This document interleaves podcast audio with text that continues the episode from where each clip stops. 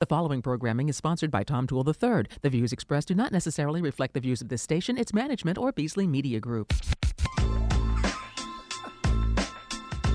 Good afternoon, greater Philadelphia area. This is Tool Time Real Estate Radio on WWDB 860 AM. I'm Tom Toole, She's Sarah Time, and She's Stacy Mitchell. And we've got special guest Pat Kane, the director of external operations at Devon Prep. Full disclosure, I did go to school there, and he still decided to come in. So very happy about that. Pat, thanks for coming on, man. Tom, thanks for having me. Appreciate it. Very cool. And we're going to talk all about Devon and uh, the work you're doing there, which I find to be pretty impressive as an alum in the third segment. But we're going to get into some real estate stuff first, like we always do. And the only news right now I see happening is that all eyes are on the Federal Reserve meeting literally happening right now. So we've talked about this before, but ladies and, and Pat, feel free to chime in here as well. What do you think comes out of this? And then let's talk about the ramifications. So, I mean, I think that they are going to to raise it. Um, I think that it is going to be a little bit of a slow raise, but I think it sounds as though there will be um, quite a few of them throughout the year.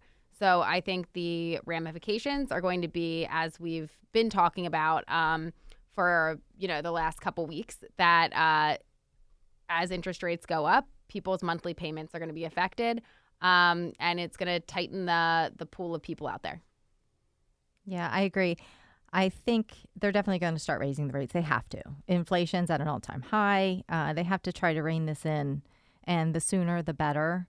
Um, people, there's so much uncertainty right now that people are looking for something certain, even though if it's going to be, you know, a raise of an interest rate. But yeah, the the buyers that I'm currently um, working with they're not that concerned about the rates at this point because they still feel that they're at historic lows. So they still want to get into housing. Um, but it will. It will affect buyers. They're going to either, um, it's going to affect their monthly payment. Uh, it could price them out of certain, you know, areas that they were looking or wanted to get into. But the on the flip side, the renting, the rental rates are Yeah, that's raising at record um, at rec- record rates right now too. So there's a choice.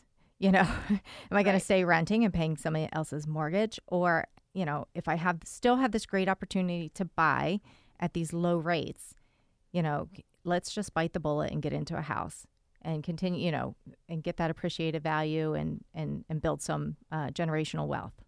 So I think that's where we are now. Right. And I and I also I mean I absolutely agree with all of that. And most of the serious buyers that are out there now, um, given, you know, some of the different obstacles that they've had, the uh, you know, a slight tick up in an interest rate is most likely not going to like all of a sudden have them not be a buyer anymore. Like it could it could change a little bit of, of what they're looking at, but um, if you're out and you're competitive in this market, this little increase I don't think is going to knock somebody out of the race. Well, that, that's a really good point because we're coming out of the most affordable time ever for mortgages, literally of all time, since they started recording mortgage rates about 50 years ago when rates came into that like high two range. Now they're going to be in like, I mean, they're coming in today, what, like three and a quarter, something like that. I mean, I don't, I don't think it's unreasonable to see rates get into the fours by the end of the year, given what the Fed's going to do. Uh, but let's remember, their projected inflation for January was 2.7%, and it came in way higher. I mean, in, in the 7 plus percent range. So if they don't do something here, and, and there's some news coming out of this right now that a lot of the forecasters uh, have raised their outlooks for a recession and boosted their inflation projection about the, the questions of fast rising prices and greater uncertainty from the Ukraine conflict. There's all these things happening right now that are going to affect monetary policy. And what I know is that there's going to be a hike. I, I don't see any way they get out of this. I agree with you, Sarah. It's going to probably be like a quarter of a point or so. And then everyone always wonders, like, does that mean all of a sudden the mortgage rates go up? And we, we talk about this all the time, and it's, it'd be remiss if we didn't do it again that just because the Fed raises the rates doesn't mean that the mortgage rates like automatically go up. They don't set those rates. It's based on how the market performs. And given that inflation is such a hot topic right now, especially with gas prices, the Fed the Fed's going to do this. Um, you know, the growing chance of a recession, you know, maybe in a few years I could see that happening, but we already went through one of those in 2020 when the pandemic hit, where the economy didn't do well, and obviously housing did really well. So from a housing perspective, I, I don't see anything really really changing here because people still need homes. The demand is still pretty pretty frothy and inventory is, is still low. So I mean it's just a simple supply and demand curve. I don't think it's that complicated when it comes to housing. Am, am I missing something here? No, I think you're correct. Yeah. Spot on. So let's talk about inventory because I think that's the other kind of like hot point here. And it was, um, and and this this is all tied into what the Fed's going to do. So there was an article that dropped yesterday on Fortune magazine, and uh, they came out and said, "Hey, it was believed that the inventory crisis would improve once the worst of the pandemic was in the rearview mirror." Uh, that obviously has not happened, and they gave us some statistics in April 2021 housing inventory on Zillow bottomed out at 960,000 uh, listings in the country. And, and we really felt it last spring. I mean, just for, I mean, is that did you feel that it was it was that low inventory in the spring? I mean, you ladies were working right in it, as was I. I mean, talk a little bit about that so we can give people some perspective. Yeah, it was just extremely difficult. Um, you know, it it was low to begin with, but then when you really you're searching all the time for you know properties for the clients that you're working with, and they are too. And once something comes up, it it's not unusual to have 20, you know, 15, 20 offers on a home. And that's what's really driving the prices up because everybody has to go over asking price if you want the house. Um, so yeah, uh, we noticed it back then, and it did improve a little bit. I have to say slightly, um, but I think, and I've been feeling it, and I know you have too, Sarah, out there. Um, January and February have been really tough, worse than before. That's what I'm seeing. That the inventory levels just aren't there. So to give some perspective, Stacy is absolutely correct. I'm going to give the data to back it up because there's like real world, like how your day to day is going in the weeds. In September, housing inventory rose to 1.1 million homes of last year. Now, you're absolutely right again, Stacy, that U.S. inventory sank to 729,000 home listings in February. And that's down 25% from February 2021, which I have some perspective on here, and a decrease of 48% since February 2020 that that quotation in comparison is a little dangerous to me for two reasons. One, February 2020, like we were pre-pandemic at that point. People mm-hmm. weren't. Sure. I mean, you saw it. I mean, and, and you were you were onboarding to the team. That people just like, you know, we're out. We're not. We're taking the home off the market. We're not doing anything. Yep. Whatever. And and so that that's a very dangerous comparison. And some of those people haven't come back to the market. They they just they've decided they're not moving because of the uncertainty surrounding all this. Two years later in February 2021, they're saying that's down 25%. I would argue we didn't see a lull in the winter like we normally do last year because it was basically the market just kept moving and people were looking for things to open up. And it, it didn't seem like there wasn't that seasonal flow to the market that we've seen in the past, January and February of last year, where it's been more seasonal this year because people actually like celebrated the holidays. They did the things they would normally do instead of focus on moving. So I, I don't totally agree with that comparison. Um, however, seeing that we're still below the the trough of April of 2021, and we are seeing new listings come on the market now, but I, I don't know what rate that's going to be nationally. Do you, do you see this changing in the spring? I think that's the big question everyone asks because if the people are ready to spend money, rates aren't slowing them down. No matter what the Fed does here, there's going to be no slowdown in the market. I, I can I can bet on that right now will we see that number spike back up a little bit? Maybe not through the spring market because there's not a lot of stale inventory that sits, but once we get to like July 4th, August, September, that kind of summer slowdown that we normally see. What do you, what do you what do you two see happening? So, I mean, I think, you know, there are, yeah, certainly a, a large number of people that I've spoken to and that I know other members in our team have spoken to that were wanting to kind of go in here, list their home during the traditional spring um, spring market. Um, despite kind of being advised that it might be a good idea to to get out ahead and uh, to really have your property uh, pop. Um, so I think it'll be interesting to see how many actually follow through with that because I think that's also something where people who are kind of dabbling or you know flirting with am I going to list my home? Am I not going to list my home? Um, very easy to say let's do it in the spring market and see how and see how that goes. And then as you know we're there like as we Yeah. as we get into it um, you know how many are actually gonna gonna come out and and do it i think will really be the difference between having some more some more places to take our buyers to, and you know, continuing on how we're going now. Yeah, I think definitely there's always the folks that have to sell, and they will. Mhm. Um, maybe they're relocating out of state, um, taking on new jobs, things like that. Um, but like Sarah said, the ones that are just dabbling, well, I would really, I, I would kind of like to move into this or that or the other, or looking into new construction, and you know they want to move up. Mm-hmm. Um, it really depends. I mean, I know that new construction is uh, a little lagging also because the um, inventory of, uh, you know, the supply inventory, supply chain uh, issues. Um, so it really, yeah, it, it, I don't know. That one I can't, I have no crystal ball on, on if more sellers are going to come to market. The hope is yes. I'm going to put out my positive energy that yes, they'll come onto the market and that we'll get a lot of those listings. Yep. So, so let me give you some local perspective because on this in this article here, they're co- quoting on Fortune. I mean, they're saying that it's 25 percent from February 2021. So in Chester County, and I'm going to go through each of the counties here, new listings that hit the market in February were only down 4.9 percent locally. So that's a much bigger difference, and in uh, so that's you know that that's something I think we need to kind of look at here is that our market doesn't typically have these highs and lows like we see in a lot of other places if you look at some of the other counties, and let me try to navigate these web pages here, it might be a little more difficult said than done. Um, let's check out Delaware County, right? So Delaware County, there we're seeing the same thing where their listings in February compared to February of last year, they're up 10%. So it's important to know what's happening locally because a lot of people wouldn't say, hey, you know, it, actually there's there's more homes available than there were this mm-hmm. time last year. So those are two counties. I'll get the other ones for you here in a second.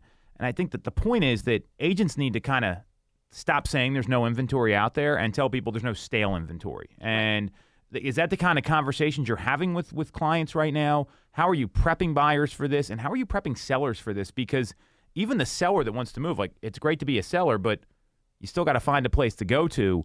How are you how are you talking to these people and what should consumers actually be thinking instead of watching the news cuz I just showed you an article from Fortune sounds like the world's ending. Well, we've got a county where the listings are up 10% from last year. So that's actually a 35% delta from what they're quoting at a national level. Yeah. So, I mean, with buyers, um, one way that I'm prepping them is, you know, letting them know that we need to be every day on it, seeing what's what's coming out because things are not going to sit. Um, we need to be prepared to go out and, um, you know, see the property right away.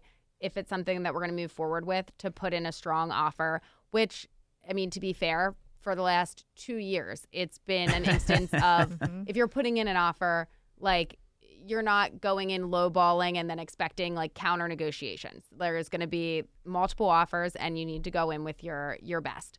Um, so just kind of reiterating that to them, um, giving them a sense of urgency for you know being proactive and quick when you see something that it it's probably not going to be here down the line. Um, for sellers, it can be tricky lining up that buy or that sell buy.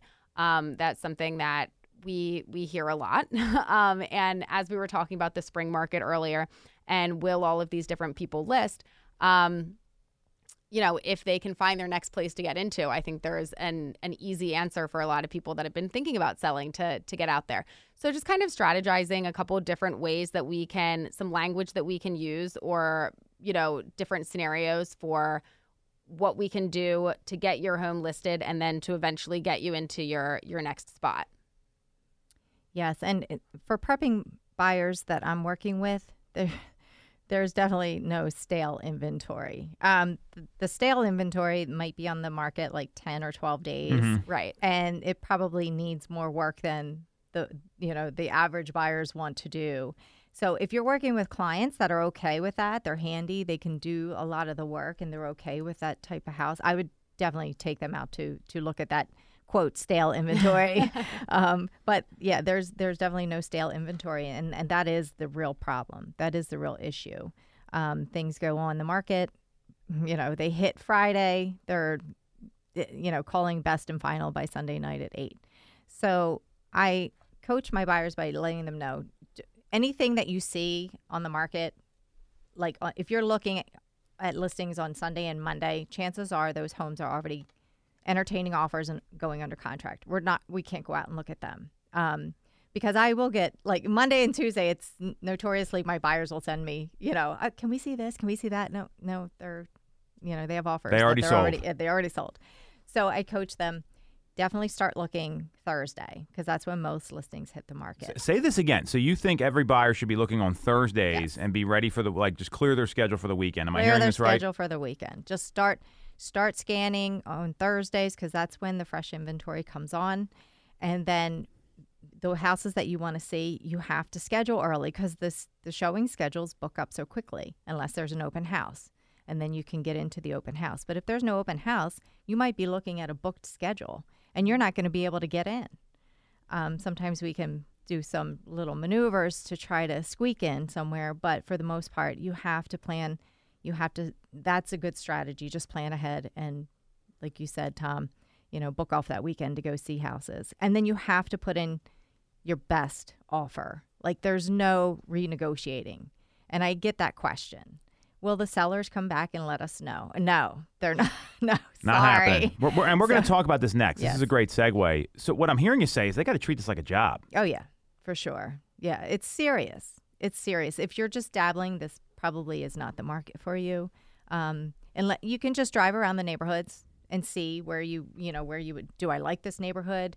But once you are focused and you want to really start throwing offers in and purchase a home, this is how this is how we get serious. You know, you have to just plan for booking off the weekend for showings. Yeah. So buyers, I, I want ever, and th- this goes for the seller that has a home to that, that needs to find a home too, because this seems to be the big objection with a lot of people. They want to downsize, they want to get out, they want to move up, they're sick of their house. You got to treat it like a job. So what does that mean? Uh, Does that mean being responsive, like not going underground? Like, if, I mean, I think there's a lot of components here. So one is just be available, and and be flexible. Have you seen people lose out on homes because they're not being flexible? I mean, is that is that is that a common thing? Do people learn? I think this is this is uh, good to talk about here because it's only going to get ramped up, especially once the Fed makes once they once they raise the rates, more people are going to come out of the woodwork. Like I I am convinced on that. So, what other advice do you have for the consumer about how they need to change their mindset around their home search? I'd say the biggest one is that, like, exactly like you said, this is a job. This isn't something that's going to just come together and that can be done completely on hours that are convenient for you. You need to you need to kind of amp this up and put this as top priority. And if you have to take, you know, a couple hours off work or you have to shuffle your schedule around or you know, miss your kid's soccer practice or, you know, make some of these small sacrifices in order to get out there and actually be able to see the home. Um, that's kind of what you have to do. It's not going to sit around and wait for when it works for you. It's somebody else will make it work for them. And if you're a little bit more risk adverse, it I think through the process you get less risk averse. Um, when buyers lose out on their first or second offer, then they get more serious about putting in that strong offer. Because each time that you get that gut punch, like, oh, I didn't get the house, um, then it you they understand. Okay, yeah, this, you know, just the five thousand dollars towards the appraisal uh, deficit, covering any appraisal deficit is not going to cover it. I got to go a little harder, a little, you know, a little bit more. Um, waiving inspections is kind of just it's it's just mandatory at this point Right. if you want the house. Um, so I think working with buyers and if they lose out a couple of times, they get it. And that's when they really start to hone in on their skills and become less, you know, risk adverse and, and they'll really throw it all out there. And that's when they get the house. Right. Right. Mhm. When they decide. I would imagine too, Tom, that you talk about it having to be your job. You got to do your really have to do your research. I agree with that totally. Beforehand. Yeah. Like I know that if you're going to enter into that process, you should be already. But I think sometimes people are like, you know what, we are we're, th- this house is too small. Like let's let's take a look.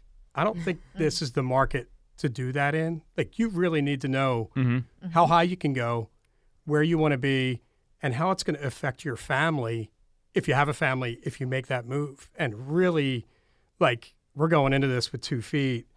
Let's let's make sure we're ready to go and and make it happen. Because if you're not, you, the frustration level is going to get so high, you're going to have to back off and wait. Well, the thing people don't realize, and, and we, we're, we're going to break here because we had an agent on our team, Susan Austin. She actually got the seller to hold off on multiples, and we're going to walk you through exactly how that went down, which speaks to your point because they, they did go all in. The cost of money is going up here. And we have been talking about this literally since we started the show, and we've been talking about it to all our clients and everyone else. And the folks that are like the, the final adopters in the market, like think about the seller that finally comes to the seller's market. They're usually the ones that don't do as well as the folks that listen and get ahead of it. Because you, you guys are both telling me you got to lose to win right now in 2022. I mean, that's just, it, it, there's things out of your control, and you can only control what's, you know, you might not be able to go to the price that the seller is, is going to sell their home for. You may not be able to make up that appraisal difference. Find it, might have the, not have the money in the bank. It's not it's not anything of, of one. It's it's can you or can't you. So the longer people wait, and if they, they want to make a move, I would say in the next six to twelve months, I'd be out there looking right now because it's going to cost so much more money from a monthly payment standpoint because the Fed's talking about doing this three times this year. So rates are going to go up.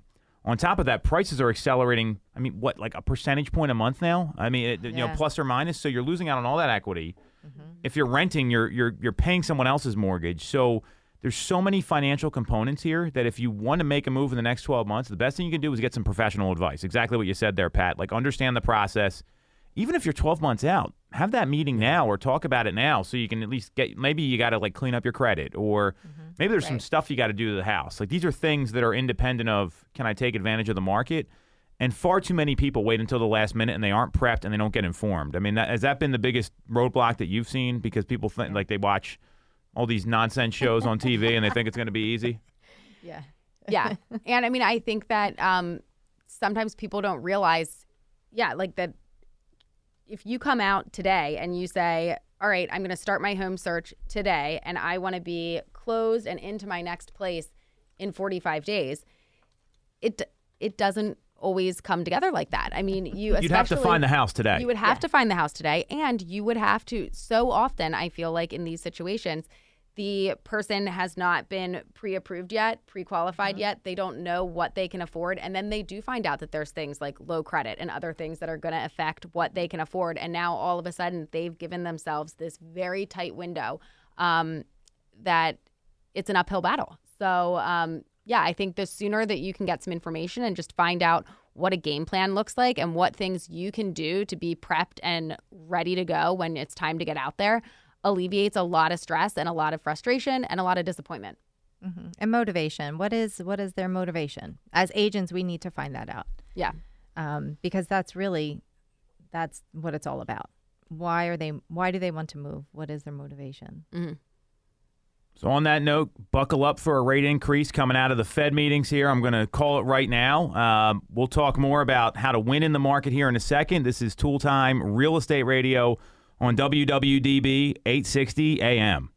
I'm Tom Toole of the Tom Toole Sales Group at Remax Main Line. If you're thinking of becoming a real estate agent in the greater Philly area, I have a special offer for you. Our team did $165 million of volume in 2021, making us the number one REMAX team in Pennsylvania and a top 1% team nationally. Our agents love us because we offer them a successful career, a great life, and an unbeatable culture. Agents who've been with us for at least a year average 30 plus sales. Even our brand new agents average 17 to 24 sales a year. We offer proven systems and expert training. We help you set more appointments and sell more houses. Now, here's the offer. If you don't have a real estate license yet, we offer real estate scholarships so you can get one for free. Check it out at realestatescholarshipprogram.com or visit the Tom Toole Sales Group at Remax Mainline at tomtoole.com. That's Tom, tool with an E, dot com. Get more out of your real estate career and remember the real estate golden rule. You always get more when you work with Tom Toole. The real estate market is red hot. Have you considered taking advantage? Call the Tom Toole Sales Group at REMAX at 610 692 6976 or visit our website, tomtoole.com, to connect and take advantage of these market conditions. Buying a home or already own one? We can help. I am Kevin Hamill from Alliances Insurance Agency. If you haven't reviewed your policies in the last three years, now's the time. New home buyers, there are a number of ways that we can help you get to that settlement table. Call us to find out more at 610 816 0043, extension 3, or visit our website, alliancesinsurance.com. Don't forget the S, it's for savings. Have you considered a career in real estate? Do you want control over your income? Whether you have a license or not, call us today at 610 692 6976 or visit tomtoole.com. Join our team, the Tom Toole Sales Group at REMAX Main Line. I know. We are back on Tool Time Real Estate Radio on WWDB 860 AM. I'm Tom Toole. She's Stacy Mitchell. She's Sarah Timon. And we've got Pat Kane, the Director of External Operations from Devon Prep, sitting in. And again, Sarah, Stacy, and I, we all work with the Tom Toole Sales Group at REMAX Mainline, the number one REMAX team since 2018 in Pennsylvania. And we're streaming live on Instagram, YouTube, Facebook. Gabe's got it all there. Just Google Tom Toole Sales Group. You can check us out every week. So we are going. We just talked about the Fed. All eyes are on the Fed. We'll wait around a couple days. We'll get the news that we all know is coming. So spoiler alert there. We wanted to talk about an interesting case study next, and then we're going to get into all things Devon Prep with Pat here. There's an uh, amazing agent on our team, Susan Austin, and uh, she had brought this to one of our team masterminds that we do every week, so we can all get better and improve. And this, to me, this is like the Jedi move of 2022, what she was able to do here. You guys were in the meeting, so I'll I'll give everyone kind of some perspective on this. So we just talked about how competitive the market is. Homes are selling at 101, 102% of the asking price in suburban uh, Philadelphia, Chester, Montgomery, Delaware counties, about 97% in Philadelphia. This was a suburban property, hits the market. And we, we did a whole episode of one of our video shows on this. And she was able to get the listing agent and the seller to take her offer before the threatened offers came in with a single digit days on market. How often do you two see this happening right now? Just, Not, just, not too often. not too Right. often. So this is not the norm. So she went through a whole strategy. So I- I'm going to explain this in kind of some bullet points here, and then I want to get everyone's reaction about if that's how they coach people. If they and we know it's not an often thing that happens. I can tell you, if that was our listing, we would have certainly pushed for the multiple offers to get the seller the best result. Doesn't mean that's always what the seller wants. It's ultimately the seller's decision. Um, so no offers are in. There was a, a handful that were threatened. I think two to three, and she followed the listing agent's instructions to a T. So very important here. She did exactly what they wanted her to do when it came to presenting the offer. And she told her client, hey, just because there's no offers, we need to have a multiple offer mindset right now. This does not happen in the current market, which I found to be very interesting.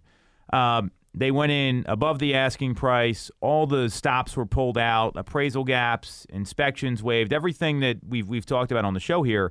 And she got it in quickly the day before, and I think she had like a four o'clock showing. And got the offer submitted in a couple hours. Leveraged our systems to do that because we have the ability to turn these things around quickly, and got a signature that night.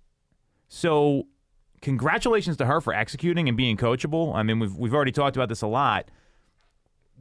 Do you see that? Like, talk to me about your experience with this, and maybe where you've tried this, it hasn't worked, and if it, or if you have tried it, maybe the listing agent wasn't playing ball. I just find this so fascinating in today's market that we just talked about how inventory's lower than it was before, and in Chester County it was a little lower. That's where the property was. I think it's down like five percent. I'm I'm floored she was able to do this, and a lot of it had to do with acting fast and coaching her client. What do, what do you guys think about this?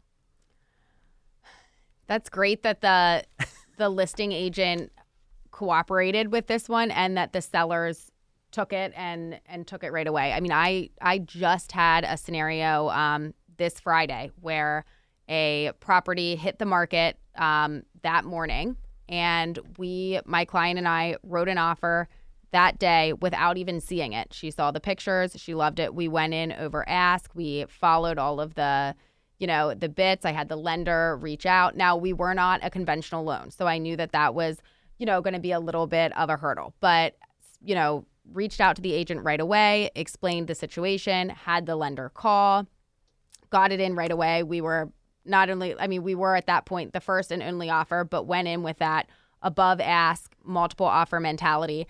Um, but the agent had told me they're not reviewing offers until after the end of the weekend, that they have an open house scheduled. And, um, you know, really, there's, I mean, I'm sure if we had gone insanely over, like past where it, we would ever, you know, want to pay for it, that maybe that would have that would have done it. But it was, I mean, a very competitive offer that we put in, and ultimately they were not going to be reviewing anything, and then somebody slipped in a A cash deal. well, one that it had conventional financing Oh, and was like a little above ours. So that was that was a gut check, and it was it was kind of interesting because I saw this um, case study that had been put out for for Susan, and I was there in the meeting last week, and you know it was like, what can we do to have you take this off the table right now? Blah blah blah, you know, and it just in that scenario um, didn't. Uh, didn't work out. So I, I, always I, I frustrating do when that agree with happens. kind of what you're saying here. I mean, it, it sounds like she had the right person to get that to happen. Mm-hmm. I also think she was a little lucky, to be super clear. Like, I don't want buyers to think this is the norm, but Yeah. keep going. That, that's just that's a couple observations I had there. Well, I had a uh, case study this weekend that I was lucky. And Okay, the tell us snow, more. The snow had something to do with it. Oh. Thank you, Mother Nature. Um, well, same thing. Same thing. The house just went on the market on Friday. I was already scheduled to take this couple out. They already missed out on on their dream home the first time around two weekends before. So we had already scheduled for Friday afternoon to see a, a home in Media, and this house popped up, and they said, "Can we squeak this one into?" Oh, yes, of course we can squeak this one into. Yes, right away. So I was able to get right on, schedule that one also, and we did back to back showings. They loved that. It was the first house. They absolutely fell in love with it. At this time, it was probably like three in the afternoon. Um, they were very coachable. They're like, okay, we're going to completely waive the appraisal gap. They went in well over asking and waived all the inspections. And they're super well qualified. So um, I said, okay, let's write it up. And I did some of it on my phone because I was still out doing other showings. And I, you know, but we got that thing in by 6 p.m. I couldn't get a hold of the listing agent. He ignored all my calls and texts. Um, Awesome. I, I know it was just lovely, and he didn't. He You know what though? I, I actually, in, in his defense, I, I I, think it is it is you do get inundated with with calls and stuff. That's why it's even more important to follow the instructions because so uh, keep going. But I, I think there Right. is there's two sides of that, Yeah. and you don't know how many people are calling him, or you don't know. I mean, he could have been in appointments too. Right, exactly. And uh, yeah, so you don't really know what's going on. So I do respect that. Um, but I do like when the listing agents say that they received the offer because I don't want it sitting in mm-hmm. somebody's spam box. Mm-hmm. Okay. So he never did. But Saturday morning, 8:30, I get an email. Oh, received your offer. I'm going to we're going to review I'm going to review it with the seller. 9:05, I'm getting ready to walk out the door to go to some showings. And he says, "Oh, how you know, Stacy, thank you for the offer and blah blah blah." And I said, "Oh, I'm hoping that the snow is going to help us today. So I'm glad you got the offer." And he says, "Well, I just wanted to let you know the seller's going to accept it." Oh, I about fell over oh my gosh. because I was like, "You've got to be kidding me!" And he says, "Yeah, well, if you are somewhat of like an investigative agent, right? Mm-hmm. We knew that there was somebody elderly living in the home. We figured, you know, the showings are tough on on sellers. We know that showings are very very difficult. You have to. It- it is horrible. home. It is it's horrible. for sellers, especially if somebody is up at there in age. And we knew that the snow was coming, or you know, we were hoping some snow would come anyway. And that's exactly the point. The seller's like, you know what? This is a generous, very generous offer. I'm going to accept this offer. And the listing agent even said, Are you sure? I want you to understand we're going to cancel the rest of the showings if you accept this offer. And he said, Yes, I'm not going out in the snow. Yeah. So my buyers were thrilled to death. But again, you have to act quickly. I mean, mm-hmm. we could have waited the rest of the weekend to get the offer in if you're, you know, just kind of lazy and don't want to act so fast. But in this market, you can't. Right. Speed is everything. Absolutely. Just out of curiosity, what did you put for the respond by date for the offer? We put three o'clock on Saturday. Okay. So we did give them time, you know. But I, even though I do that sometimes, you know, well, most of the time we try to force a response. You know, the listing agents override it and say, well, the seller or the sellers override it and say, no, we're going to wait till the end of the weekend. You know, can you adjust that date? Yeah. Um, so you don't always have, you know, it's nice to be able to to put that response time deadline, but they don't always abide. But like that, Right. like what happened to you, Sarah? Right. Yeah. I t- uh, there's two lessons here. One is you got to move fast. I I think the hustler always gets the worm, right? Like it's not the early bird; it's the people that wake up before the early bird and beat that person out. Mm-hmm. The second lesson, though, this is for sellers. You've got to hire a competent listing agent. I would imagine your seller for this home, like congratulations, I'm glad you got it. They probably left some money on the table, right? I mean, in Susan said they, they might have left some money on the table. It's real easy to do those sort of things. So I think that's where it gets dangerous. We're just hiring the first person you talk to without a plan or like here's exactly how we're going to launch this listing and here's the day by day and here's our time frame and here's when we're going to review offers. Mm-hmm. To me that's not communicated enough. And that's an opportunity for a lot of folks to get in and get listings if they come in with a plan like that because you, you can't have the same plan anymore. Mm-hmm. I mean, do, would I you guys agree. agree, disagree with that? I mean, I, I agree. I'm glad I you're mean- getting these offers. Like, don't get me wrong. Like, that's awesome.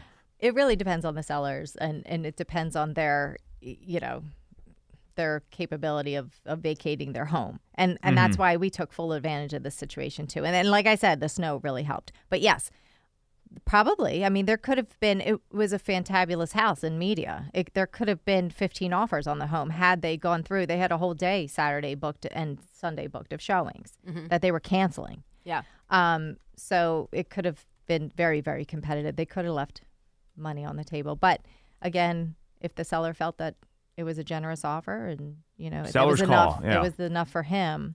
Um, but yeah, I would probably coach my sellers. Let it ride.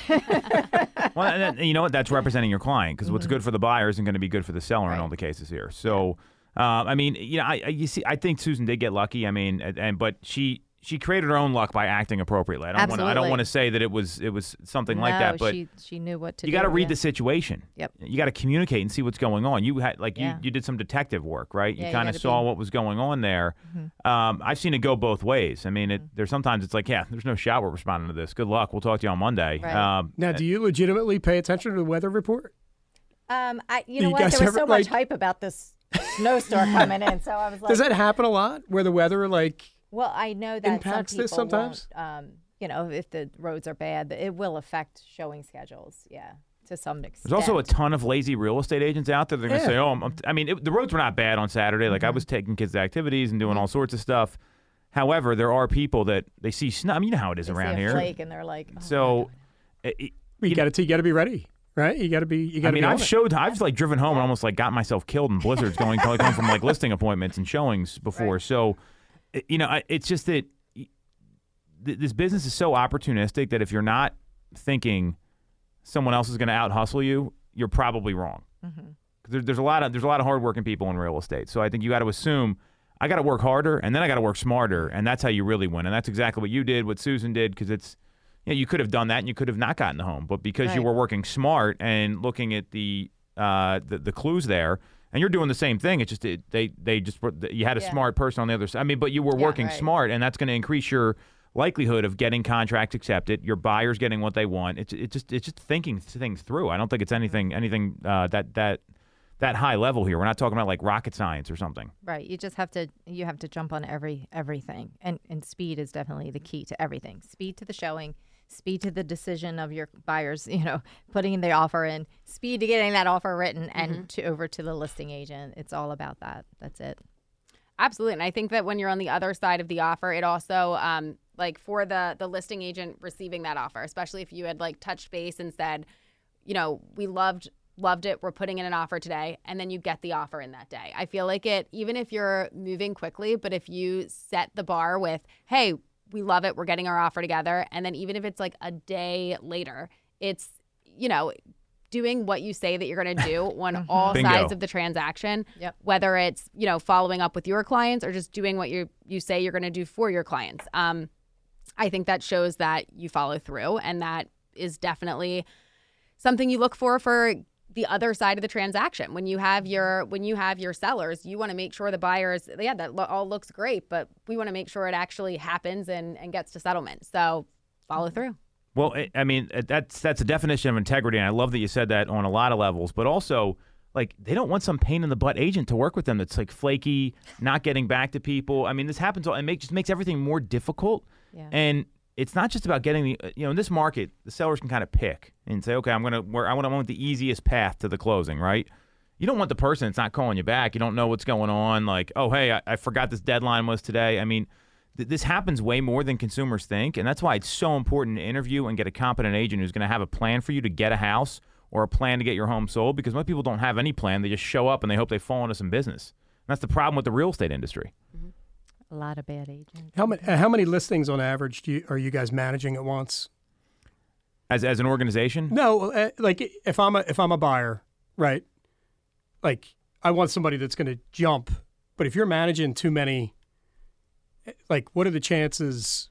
You know, you're going to be able to take care of me. So, like, do you kind of limit how many you're you're working with at a time? um, or no, it's the number of buyers. Okay, Or I, I understand. yeah, okay, yeah. go Yeah. ahead. I mean, we typically kind of categorize into into different sections, and um, yeah, you probably don't want to have too many hot buyers at once, where you can't drop, you know, because yeah, you're one person, you can't be everywhere at once. But um, I don't know, Stace, how many would you say you have at once that are, you know, drop everything and let's go? Yeah, it, it, it really it fluctuates Yeah, because then you get one of those under contract, and there's always next somebody one. that slides back Somebody- in. Yeah, yeah. so it's it's. I mean, it could be anywhere from I don't know four to eight, and it's not. They're all looking for different things. yeah, yeah. So you're not taking this, you know, that their same criteria and you're all going. No, it's all different areas, different price ranges. They have um, different needs. So it, it, for some reason, it does work. I mean, it Right, really does. right. It's a balancing act. Sometimes you feel like, Yeah. oh my gosh, I can't take one more showing. But for the most part, yeah, it, it works. Yeah. Now, on, on the listing side, it's a lot different because the time commitment's not there, where you're having to go out and spend three hours on a Friday looking for looking at properties with somebody. So, at, at peak for me, when I was in production, I, I, I was managing anywhere from forty to fifty listings at one time. So, um, and but it, it's it's a lot. Of, I mean, you have to have a plan. You got to be organized. Like I had calls scheduled with all the sellers, so I know they know when they'd be hearing from me, and that way it creates some certainty. Buyers they do take up a little more time, and to your point, it depends what they're looking for. If they're looking for a certain kind of home in like this elementary school district or they want to be on this side of the road or this neighborhood that's a little easier to manage in a lot of ways even though it's specific because you know they, they have a very finite field. It's the folks that you know i want to live in i'll live in any of these three school districts and i'd buy a townhome or a single and i don't really know what i want. You're educating them about the market when you're showing them properties and that that, that can take a little longer. So um, i think it, you got you got to kind of know your own capacity too. I mean not everyone's going to be the same.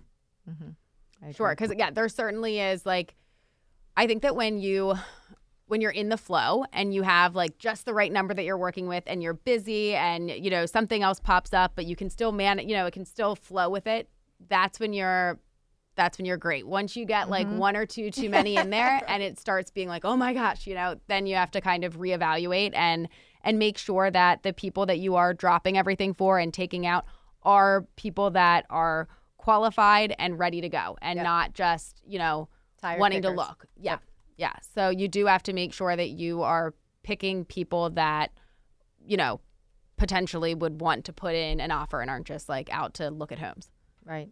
Absolutely. And don't forget, you have to manage the home, the the deals that you already have under contract. Right. You still are managing those folks, those clients too. So it, it it's a delicate balancing act. Um, but yeah, you yeah, there's hacks that you do. That's all the stuff we coach on. So if you're thinking about getting into real estate, check out our scholarship program. It's realestatescholarshipprogram.com. So we're, we're going to cut it there. We're going to come back. We're going to talk about all things Devon Prep with Pat Kane, the Director of External Operations. You can check out the school. It's devonprep.com. This is Toole Time Real Estate Radio on WWDB 860 AM. Have you considered a career in real estate? Do you want control over your income? Whether you have a license or not, call us today at 610 692 6976 or visit tomtoole.com. Join our team, the Tom Toole Sales Group at REMAX Main Line. When you're getting a mortgage, you shouldn't have to sacrifice great service just to get a great rate. At Mortgage America, we've been lending with this philosophy for over 35 years. We have access to great low rates without the complications and delays of big or online banks. We're a local Pennsylvania lender with loan officers that you can actually meet. As PHFA's number one lender, we specialize in all residential mortgage programs, including first time buyer programs and low down payment options. For your free pre approval, call us at 610 439 8000 or apply online at mymortgageamerica.com. The Tom Toole Sales Group is the number one Remax team in Pennsylvania with over 165 million in volume for 2021. I'm Tom Toole, and our team has achieved that kind of success by being a great place to work with and to work for. No one knows Greater Philly better than we do. We know real estate, but more importantly, we're real people. We hire the best agents and we give them all the tools to succeed. Even our brand new agents sell 17 to 24 homes a year because our team delivers the best experience in real estate. Teams deliver a better experience than individuals, and we're a top 1% real estate team in the country. We call it AAA Service. We're your advocate, ally, and advisor because this isn't a transaction to us, it's a relationship.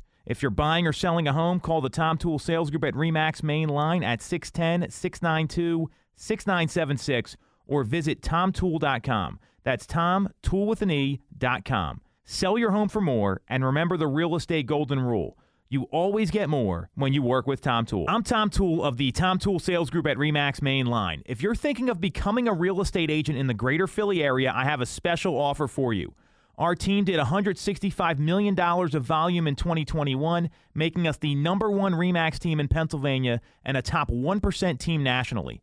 Our agents love us because we offer them a successful career, a great life, and an unbeatable culture. Agents who've been with us for at least a year average 30 plus sales. Even our brand new agents average 17 to 24 sales a year. We offer proven systems and expert training. We help you set more appointments and sell more houses. Now, here's the offer. If you don't have a real estate license yet, we offer real estate scholarships so you can get one for free. Check it out at realestatescholarshipprogram.com or visit the Tom Toole Sales Group at Remax Mainline at tomtoole.com. That's Tom, tool with an E.com. Get more out of your real estate career and remember the real estate golden rule. You always get more when you work with Tom Toole.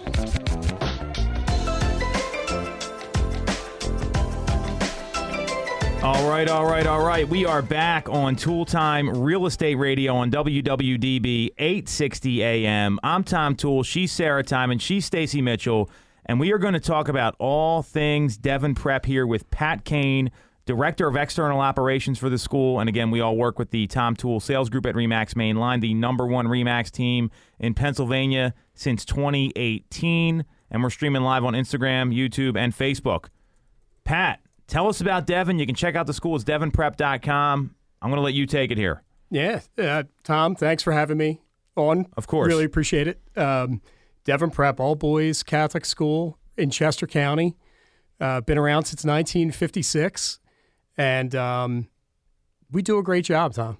We do a great job job educating boys. Despite it's, despite letting me graduate from there, yeah, you've done a great job. I threw fall through the cracks from time to time, yes. or figure out a way to, to to get all the way to the end. But um, it is a spe- special place. Uh, my son is there now. He's a freshman. He's gone through three years of middle school, sixth grade, seventh grade, eighth grade, and uh, the growth that I've seen in him in in that time period is just amazing. And yeah, of course, I'm working there, so I have to promote it that way. But um, no, it, it, it, it's it's a special place. The people there, the teachers, really really care about each kid individually, and our enrollment size allows us to do that. Where for for sixth grade through twelfth grade, about 315 kids total in the entire school. We average out to be about 12 kids in a class. Oh wow! At any point in time, so you think about your your son's learning calculus, right? And there's 9 to 12 kids next to him. Think about the engagement level that he's going to have with that teacher in the classroom, how he's going to be able to ask the questions he wants to ask, have peers looking out for him and working with him. Um, we created an environment that really just generates the ability for each kid to navigate it, right? Be comfortable in navigating it ask the questions they need to ask and feel like they're a part of it. And I think it's what separates us from a lot of the other schools in the area. We've also been in person all this time, Tom. You know, I mean that that that, that to me is tremendous. I mean, I think that's such a having had kids go through wow. virtual school. Yeah. And my kids are pretty young. I mean, and and not having, you know, I've heard all the horror stories. I mean, we've heard extreme things happen. But I mean, you know, to be able to teach kids in person, especially when they're in like high school and middle school, I mean, yeah. those are really formative years. They're going to college. I mean, that to me is, is a huge deal, and that's pretty impressive. Because and, and you guys made it. But talk about how like you did that, because I think you really like you invested in the school and the infrastructure, and everyone was safe. I don't think you really had a, a, any issues that I, I, can recall of. Nothing, nothing out of the ordinary. Yeah, from a, exactly. From a, yeah. from a COVID standpoint, we we did what everybody had to do. The first, you know, kind of hit those three months. Um, you know, everybody went into lockdown, but our thought process was we need to get back to normal in person education as fast as possible and as safely as possible. So we immediately shifted to an online model for those last three months of full days of class. There was no, um, you go to online for, you know, half of your day. We knew that mom and dad needed to have normalcy as well. So it was eight periods a day, 45 minutes, 42 minutes per class. Um, and then we backed off as we felt that the screen time was too much. And during that process, we, we how are we going to get to next year open in person, in full, on time? And, um, you know, we, we got some funding that helped from, you know, through, through everything with COVID, but we, we've rented three tents to put up on campus. One was for lunch, one was a general hangout space, and the other one we called Thunderdome, which is where we had the basketball nets and everything set up. Everything was heated. Uh, so we got creative in being able to utilize the rest of campus, space our boys out, and and do what we need to do in the classroom, but also give them the social component, which I think was in some ways bigger through all of this than just learning about you know math or learning about science. These guys at, at going through the middle school and the high school years, boys are way behind girls from a social standpoint, and they need that interaction and they didn't have it for whatever period of time, right? And it was important that we figured out a way to get that to them. And um, you know, it it worked. It worked. There were there were some calculated risks, there were some jumps, there were some leaps, but you know, we we took inventory of what our parents were looking for. We listened to what our boys had concerns about. Mm-hmm. And we just went through a step by step process to make sure that they had normalcy. And, you know, it paid off it did. Our our enrollment went up over the last two years. We're at our max in the, in the history of the school.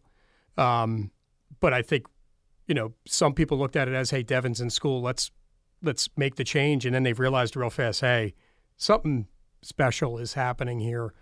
We're not just going to make this one year. We're we're going to stay." So, um, you know, the the things we did, the investments we made, worked out, and it gave people the opportunity to see what our school is about, and um, and through that we've grown our athletic programs. talk about the sports program. I mean, there. Uh, this this to me is like insane. From when I mean, I went to Devon at a very different time where yeah. it was. Uh, I mean, you you've done a great job just improving the infrastructure of the school, making it a place where people really wanted to send their kids and compete with some of the other larger yep. schools like this in the area.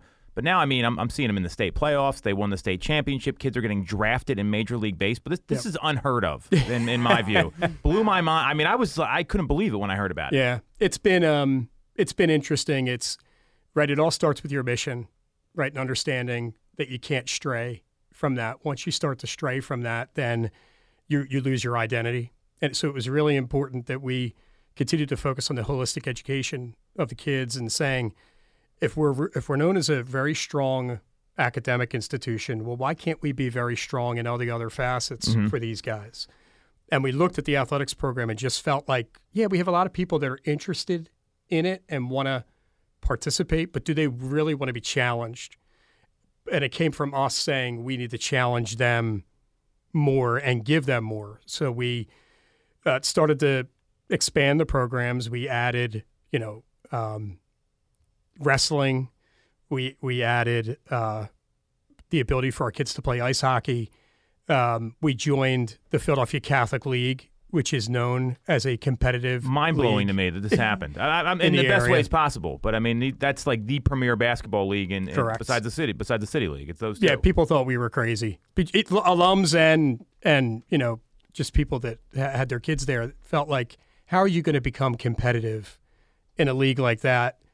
What's the process to do that? And it it nothing really changed other than we wanted to make sure you talk about motivated buyers, right? Mm-hmm. We wanted to make sure that the families that were looking at the school were looking for the right reasons and understood your kid can be a really good athlete or he can get the coaching he needs to be a really good athlete here at our school and excel there and excel in the classroom the same way because our size lends kids to be able to do that. Where at some other places, if you're the athlete, you're just the athlete, mm-hmm. and you don't get the time of day from an academic component, or vice versa.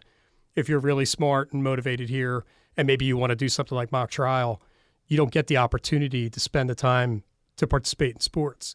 And we found a good balance, and it's, I think it's it's gotten harder for the average athlete to compete, but by adding more sports like crew um, and and bolstering our tennis program, kids really were like, you know what, I still have something else that I can go be great in, and then players that were interested in competing in basketball in the Catholic League level now looked at it as well, wow, the academic piece matches, the athletic piece matches. Now I've got kind of everything I'm looking for, and I feel like I could be set up for success down the road. And that was really the roadmap and finding the families that believed in both pieces and believed that your son's going to be challenged appropriately to be successful. You know, we talk about the process, right? Sometimes as parents, we always want our kids to do great, right? And we're we hope they get the A on the test or work really hard to get a B plus. Well, sometimes they work really hard and they get a C, but if they worked really hard, that's okay, right? You're not always going to have the success that you want, but if you learn how to how to be diligent and schedule yourself and remain on task, you're building skills that are going to help you down the road. And it's the same whether it's sports, academics, or activities. You want to build that structure and go through a process to be successful. And eventually, once you find your passion, you will be successful. So that's a really important component about what what we're doing across the board. And you know, Tom talked about state championships. We won one in baseball in 2019. Golf won one earlier this year. Nice. We had uh, a doubles tennis team winning um, at the end of last year. Our basketball team is in the Elite Eight for 3A tomorrow night. Exciting. Six o'clock at Cardinal O'Hara. If you can make it, get there. It's going to sell out. But um, they it's it's been really neat to see our teams and and the kids really take ownership of what they're doing and and push it forward. So it's exciting. So we got one minute, Pat. You've done a great job filling up the time here. So it's devonprep.com um, if you want to get in touch with the school.